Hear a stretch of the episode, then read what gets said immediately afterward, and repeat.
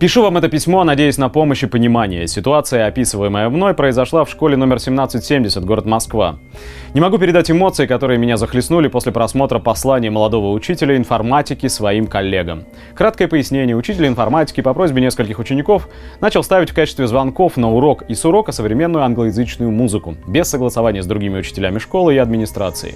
Когда коллектив возмутился, учитель информатики ответил коллегам, что они не правы, это если переводить на вежливый русский язык. Затем на его страничке в социальных сетях появилось следующее послание. Помните, я звонки менял? Угу. Как вы думаете, сколько они играли? Дня три. А потом знаете что? А потом пришли старые бабки, которые здесь преподают, и начали мне говорить о том, что у них офигительно большой стаж преподавания, и такая музыка недопустима на уроках. Мать его за ногу, она, во-первых, не на уроках играет, во-вторых, они мне сказали, что музыка обрезана не закончена, а ничего, что я, наверное, с музыкой на «ты», и, наверное, где заканчивается квадрат или восьмерка, я уж, наверное, точно знаю. И понимаете, короче, пока эти бабки не сдохнут, у нас все будет очень ужасно везде. В медицине, в образовании и так далее. И если наше старое поколение не будет стремиться за новыми знаниями, за новыми, не знаю, тенденциями и так далее, не будет интересоваться, то нам всем детородный орган.